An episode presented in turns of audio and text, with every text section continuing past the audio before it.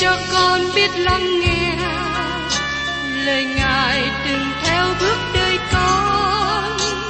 Xin cho con biết sẵn sàng chờ đợi và vẫn nghe theo chúa. Xin cho con biết sẵn sàng thực hành lời chúa đã truyền ban. Hân hoan chào mừng quý vị đón nghe chương trình Tìm hiểu Thánh Kinh. Đây là một chương trình học kinh thánh liên tục và hệ thống trong thời gian 5 năm. Chúng ta sẽ lần lượt khảo sát từ sáng thế ký cho đến khải huyền. Mục sư tiến sĩ Mcky là người được Chúa dùng để sáng lập và thực hiện chương trình này.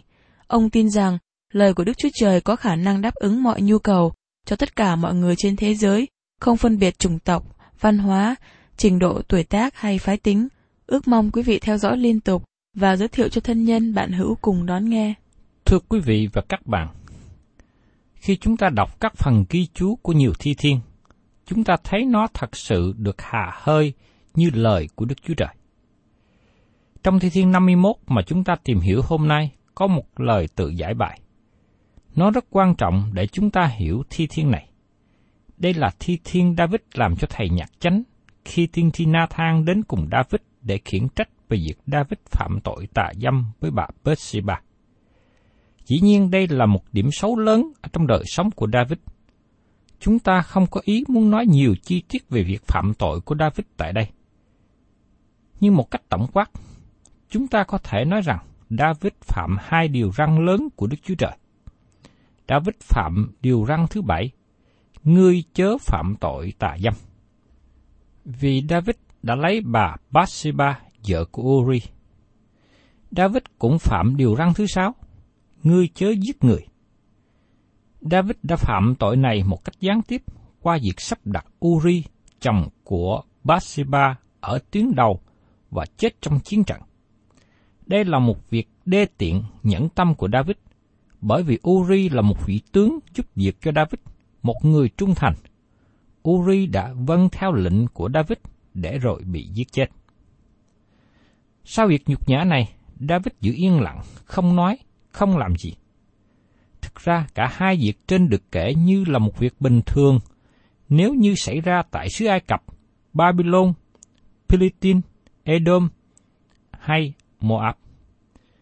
Những gì mà David làm là một việc bình thường được nhiều người trong thời bấy giờ chấp nhận. Đặc biệt trong thời kỳ quân chủ ngày xưa, việc một vị vua có nhiều vợ là việc bình thường. Dân chúng chẳng coi đó là việc quá tệ, quá xấu. Nhưng, trước mặt Đức Chúa Trời, đây là một tội lỗi rất tệ hại. Thưa các bạn, khi nhìn về phía ngoài mặt, hình như David thoát khỏi hậu quả của việc ông đã làm. Nhưng khi nhìn kỹ vào sự việc, chúng ta thấy David là người của Đức Chúa Trời. David không thể nào thoát khỏi hậu quả của tội lỗi. Thật sự của vấn đề David trong lúc tạm nghỉ, David giữ yên lặng, nhưng ông bị một sự bức rứt, một sự khó chịu ở trong tâm thần của mình. Sau này David đã nói chúng ta biết điều gì có trong lòng của ông, như được ghi lại trong sách Thi Thiên đoạn 32, câu 3 đến câu 4. Khi tôi nín lặng, các xương cốt tôi tiêu tàn, và tôi rên xiết trọn ngày. Vì ngày và đêm tai Chúa đè nặng trên tôi, nước bổ thân tôi tiêu hao như bởi khô hạn mùa hè. Thưa các bạn, tình trạng của David hết sức là tệ hại. Những người trong triều đình của David thấy được một phần nào tâm trạng của ông với sự nặng chịu khác thường của một vị vua.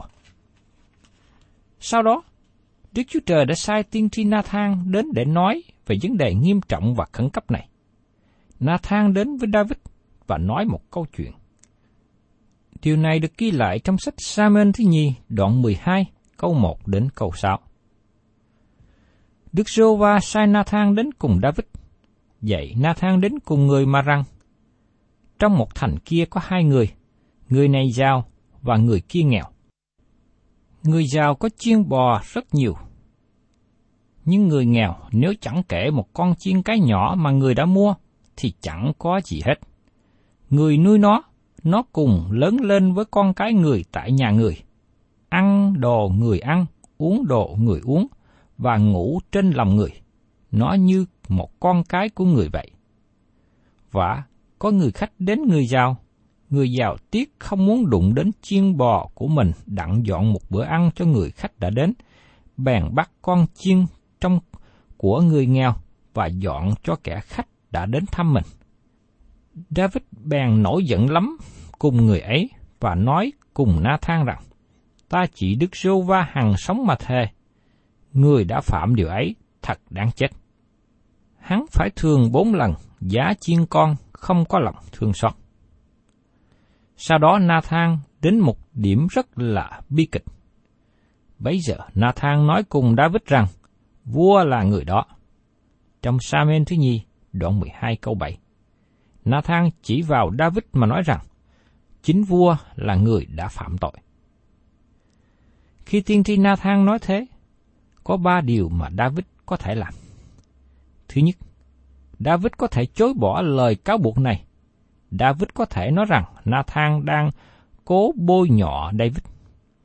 Thứ hai, David có thể đưa cây phủ việc vàng lên và không cần nói một lời nào thì các cận vệ của David hiểu ý ngay. Họ sẽ bắt Nathan ra ngoài và xử chém ngay lập tức. David không cần phải làm gì hơn. Thứ ba, David nhận mình là người có tội, và đó là điều David đã làm. David đã ăn năn và xưng nhận tội lỗi của ông. David không phải là một người thường, David là vua. Không ai được quở trách vua, không ai được chỉ vào mặt vua. Nhưng tiên tri Đa Thang đã mạnh dạn làm theo điều Đức Chúa Trời truyền bảo. Một điều đáng chú ý là David đã ăn năn. Tiếp theo đó, Nathan nói cho David một sứ điệp từ Đức Chúa Trời. Điều này được chép ở trong sách Sa-mênh thứ nhì, đoạn 12, câu 9 đến 14. Cớ sao ngươi đã khinh bỉ lời của Đức giê va và làm điều không đẹp lòng Ngài? Ngươi đã dùng gươm giết Uri, người hê tích, lấy vợ nó làm vợ ngươi, còn nó thì ngươi giết bởi gươm của dân A-môn. Nên bây giờ, gươm chẳng hề thôi khỏi quỷ việc nhà ngươi, bởi vì ngươi đã khinh ta, cướp vợ Uri người hê tích, đặng nàng làm vợ ngươi. Đức Sô Va phán như vậy, ta sẽ khiến từ nhà ngươi nổi lên những tai họa giáng trên ngươi, ta sẽ bắt vợ ngươi tại trước mắt ngươi trao cho một người lân cận ngươi, nó sẽ làm nhục chúng nó tại nơi bạch nhật.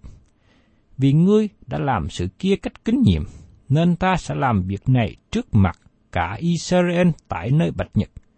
David bèn nói cùng Nathan rằng, tôi đã phạm tội cùng Đức Sưu va Nathan bèn đáp cùng David rằng, Đức Sưu va cũng đã xóa tội vua, vua không chết đâu. Nhưng vì việc này, vua đã gây dịp cho những kẻ thù nghịch Đức Sưu va nói phạm tội đến Ngài, nên con trai đã sanh ra cho ngươi, hẳn sẽ chết. Thưa các bạn, đây là bối cảnh của Thi Thiên 51, và sau đó David đã vào phòng riêng và xưng nhận tội lỗi, và ông đã ghi lại những lời xưng nhận của ông trong Thi Thiên 51 này.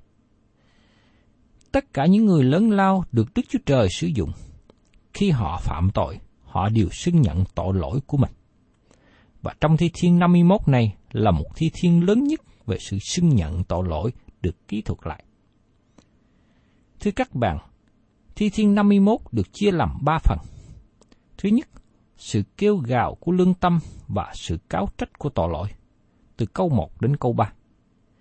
Thứ hai, sự xưng nhận tội lỗi và cầu xin sự nhân từ của Đức Chúa Trời, từ câu 4 đến câu 8. Và thứ ba, cầu xin rửa sạch và lặp lại mối giao thông, từ câu 9 đến 19. Bây giờ mời các bạn cùng tìm hiểu phần thứ nhất, sự kêu gào của lương tâm và sự cáo trách của tội lỗi. Trong Thi Thiên đoạn 51 câu 1 đến câu 3. Đức Chúa Trời ơi, xin hãy thương xót tôi, tùy lòng nhân từ của Chúa. Xin hãy xóa các sự vi phạm tôi theo sự từ bi rất lớn của Chúa. Xin hãy rửa tôi cho sạch hết mọi gian ác và làm tôi được thánh khiết về tội lỗi tôi. Vì tôi nhận biết các sự vi phạm tôi, tội lỗi tôi hằng ở trước mặt tôi. Tội lỗi luôn luôn là một điều phức tạp, nó không đơn giản. Có một vài từ ngữ mà David dùng để diễn tả về tội lỗi của ông. Và trong Kinh Thánh, Đức Chúa Trời dùng nhiều từ ngữ khác nhau để diễn tả về tội lỗi. Tội lỗi là điều phức tạp, còn sự nhân từ là điều đơn giản. Trước nhất, David gọi tội lỗi là sự vi phạm. Sự vi phạm có nghĩa là bước qua làn ranh mà Đức Chúa Trời đã đặt ra. Đức Chúa Trời đặt ra một số làn ranh trong đời sống. Ngài có một số luật lệ liên hệ đến thể chất. Ngài có một số luật lệ liên hệ đến đạo đức. Ngài cũng có một số luật lệ liên hệ đến tâm linh. Bất cứ ai cố gắng bước qua luật định của Ngài, người ấy phải gánh chịu một hậu quả khổ đau. Và khi làm điều đó, Đức Chúa Trời kể là vi phạm. David cũng gọi tội lỗi là sự gian ác. Sự gian ác có nghĩa là hoàn toàn sai. Các bạn không thể nào biện hộ. Các bạn không thể dâng bất cứ của lễ gì để xin lỗi. Các bạn cũng không thể làm bất cứ điều gì để chuộc tội. Có hai từ ngữ được dịch sang tiếng Anh có nghĩa là tội lỗi. Trong câu 2 và câu 3, từ ngữ trong tiếng Hebrew dùng chữ chates có nghĩa là của lễ chuộc tội. Và trong câu thứ tư, dùng chữ Hebrew, nghĩa là chata. Mà khi chuyển dịch trong bản Septuagint, bằng tiếng Hy Lạp là hamatia có nghĩa là thiếu điểm. Điều đáng chú ý là thiếu điểm. Chúng ta không đạt đến tiêu chuẩn của Đức Chúa Trời. Vì thế, ngày nay chúng ta cần phải hiểu rằng tất cả chúng ta đều là tội nhân. Không một người nào trong chúng ta đạt tiêu chuẩn của Đức Chúa Trời. Vì Kinh Thánh trong sách Roma đoạn 3 câu 23 nói rằng Vì mọi người đều đã phạm tội, thiếu mất sự vinh hiển của Đức Chúa Trời. Điều thứ ba mà David nói về tội lỗi được gọi là điều ác hay là tội ác. Có nghĩa là những điều thật sự sai trật. Trong thời của chúng ta, chúng ta cố gắng bào chữa cho sự tha thứ, mọi thứ gian ác. Nhưng xin chúng ta cần hiểu rằng, Kinh Thánh nói rất rõ điều gì đúng, điều gì sai. Kinh Thánh nói rất rõ như trắng với đen. Đức Chúa Trời không bao giờ nói điều gì sai lầm. Tội ác là điều rất sai lầm. David đã dùng từ ngữ này để nói đến sự thật rằng ông ta đã làm một điều sai. David thừa nhận như thế. Có một khía cạnh đổi mới trong thi thiên này.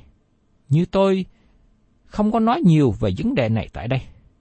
Thật sự các bạn không thể nào nhét vào thi thiên nào một điều mới. Đây là lời nói từng trải của một người trong gia đình nhân loại. Đây là kinh nghiệm của một người khởi sự một thời kỳ mới, bắt đầu từ thời Adam và Eva, khi rời khỏi giường Aden, cho đến khi vào cõi đời đời, bắt đầu trên đất này. Thưa các bạn, những điều David đã làm dẫn ông đến sự cáo trách. Thật ra các bạn và tôi không thể nào hiểu hết sự kinh khủng về tội lỗi mà David đã phạm. Đối với David, tội lỗi của ông là một điều ghê tởm. David ghét nó, và ông ghét chính ông nữa, bởi những gì ông đã làm. Ông cảm thấy có sự dơ bẩn, bao phủ trên đời sống của ông. Lương tâm của David cảm thấy nhục nhã. David có cảm giác như một cục đá lớn đè nặng ở trên người của ông. Có nỗi thống khổ trong linh hồn của David. Lương tâm của ông bị chỉ ra. David bị sự cáo trách của lương tâm bên trong. David nói chính ông đã làm điều sai, đã làm điều tội trọng. Giờ đây tôi đoán rằng các bạn có một vài người xã hỏi, nhưng lương tâm không phải là sự hướng dẫn tốt. Đúng như vậy, lương tâm có chức năng của nó.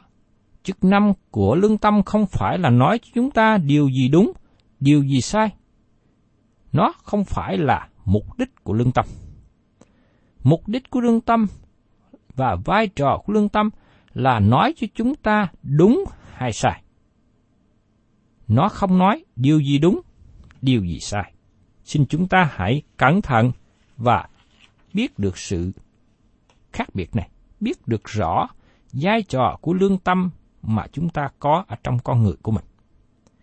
Tôi xin nói cho các bạn một thí dụ ở trong Kinh Thánh Tân Ước. Phaolô đã nói về lương tâm trong thư của ông gửi cho người Corinto. Trong Corinto thứ nhất, đoạn 10, có 25 và 26. Phàm vật gì bán ở hàng thịt, hãy ăn, đừng vì cớ lương tâm mà hỏi chi về việc đó, bởi chân đất và mọi vật chứa trong đất đều thuộc về Chúa. Và sau đó Phaolô nói tiếp ở trong sách Corinto thứ nhất, đoạn 10, câu 28 và 29. Xong, nếu có ai nói với anh em rằng, cái này đã dâng làm của cúng, thì chớ ăn.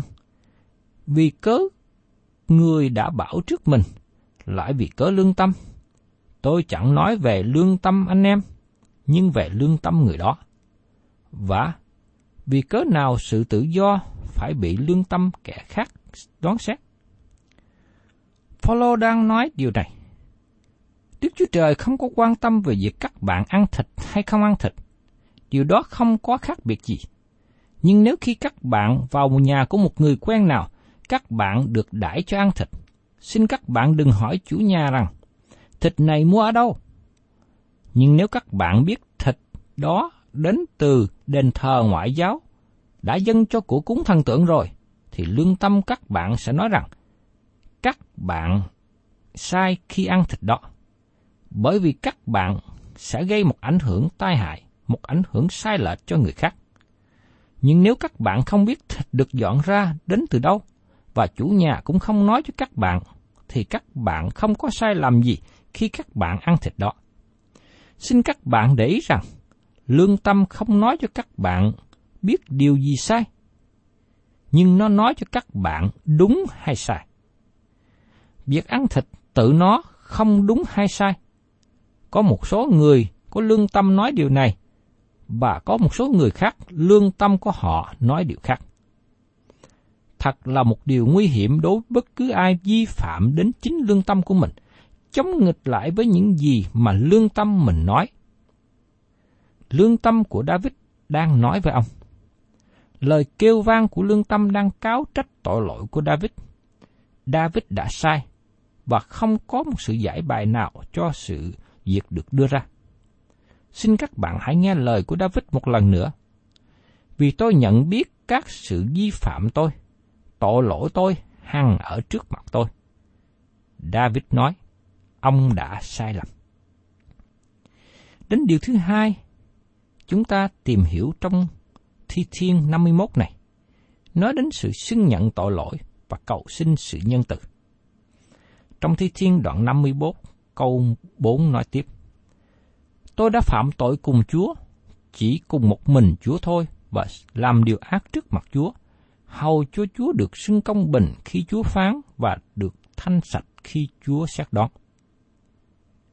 David bị phê bình bởi vì ông đã nói lời này. Có một số người nói rằng David không nên nói rằng ông phạm tội nghịch cùng Đức Chúa Trời. David nên nói rằng ông phạm tội nghịch cùng bà Bathsheba. Tội lỗi của David cũng nghịch cùng gia đình của ông, bởi vì David có gia đình. Tội lỗi của David cũng chống nghịch với xã hội và thành Jerusalem trong thời kỳ đó. Tội lỗi của David cũng chống nghịch với quốc gia Israel bởi vì David là vua tội lỗi của David cũng đã vi phạm điều răn của Đức Chúa Trời, và vì thế chống nghịch với Đức Chúa Trời. Nhưng thưa các bạn, khi chúng ta phân tích đến điểm cuối cùng, tội lỗi luôn luôn chống nghịch với Đức Chúa Trời. Bà Bathsheba đã đi qua, xã hội thời bấy giờ cũng không còn. Ngay cả quốc gia mà dòng dõi David từ đó đi ra cũng không còn. Tội lỗi David vẫn còn chống nghịch với lời của Đức Chúa Trời và chống nghịch với Đức Chúa Trời. Xin chúng ta hãy xem lại sự kỹ thuật lịch sử một lần nữa, vì nó rất quan trọng.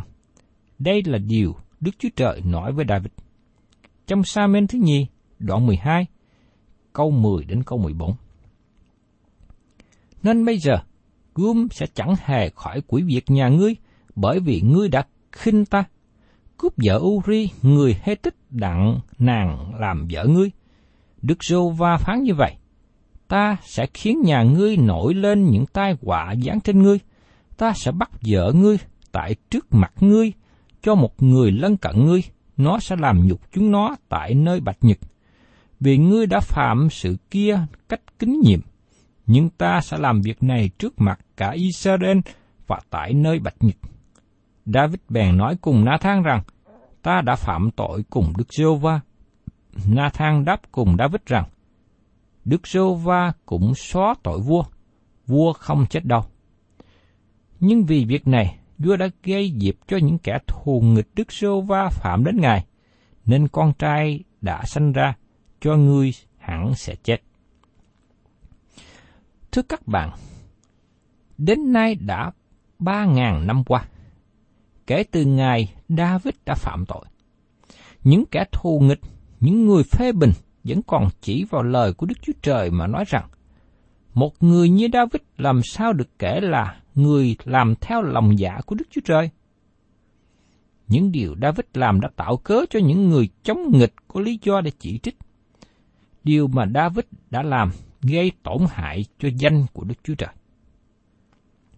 Đức Chúa Trời nói rằng, ngươi đã gây dịp cho những kẻ thù nghịch Đức Rô Va phạm đến Ngài, nên con trai đã sinh ra cho ngươi hẳn sẽ chết và gươm giáo sẽ không hề rời nhà ngươi. Sự việc xảy ra sau đó, con trai của David với bà Bathsheba đã chết. Ông phải trả một giá rất lớn cho tội lỗi đã phạm. Nhưng không phải chỉ có con trai đó chết thôi đâu. Nhưng sau này, một người con trai khác là Absalom mà David rất yêu thương và muốn cho con trai này nối ngôi vua, cũng chết. Khi David nghe tin con trai Absalom bị giết trong chiến trận, ông đã ôm mặt và khóc lóc một cách thảm thiết, như được ghi chép trong sách Sa-men thứ nhì, đoạn 18, câu 33. Vua rất cảm thương, bèn lên lầu cửa thành mà khóc. Vừa đi vừa nói rằng, Ôi Absalom, con trai ta! Absalom, con trai ta! Con trai ta! Ước chi ta chết thế cho con. Ôi Absalom, con trai ta! Con trai ta! Thưa các bạn, David không nghĩ rằng Absalom được cứu. David muốn con trai của mình được sống. Các bạn thấy rằng David đã trả một giá rất đắt cho tội lỗi mà chính ông đã phạm. Giờ đây xin các bạn chú ý David nói đến tội lỗi tự nhiên, tức là bản tánh của tội lỗi. Trong Thi Thiên đoạn 51 câu 5 Kìa tôi sanh ra trong sự gian ác, mẹ tôi đã hoài thai tôi trong tội lỗi. David cũng như tất cả chúng ta vào trong thế gian này với bản chất tội lỗi. Phaolô đã nhận thức được điều này nên nói với các anh em cơ đốc ngày nay. Trong Galati đoạn 6 câu 1 Hỏi anh em, ví bằng có người nào tình cờ phạm lỗi gì, anh em là kẻ của Đức Thánh Linh, hãy lấy lòng mềm mại mà sửa họ lại. Chính mình anh em lại phải giữ, e cũng bị dỗ dành chăng. Sau này có một người tên là Seneca, một nhà triết học ngoại giáo của La Mã nói rằng, chúng ta phải nói với chính mình rằng, chúng ta là người gian ác, đã làm điều ác, không có vui vẻ. Và ông nói thêm rằng, tương lai cũng như thế. Lời của Đức Chúa Trời trong sách truyền đạo đoạn 7 câu 20 xác chứng điều đó. Thật chẳng có người công bình ở trên đất làm điều thiện mà không hề phạm tội. Và trong sách châm ngôn đoạn 30 câu 12 có một dòng dõi tư tưởng mình thánh sạch, song chưa được rửa sạch dơ bẩn mình.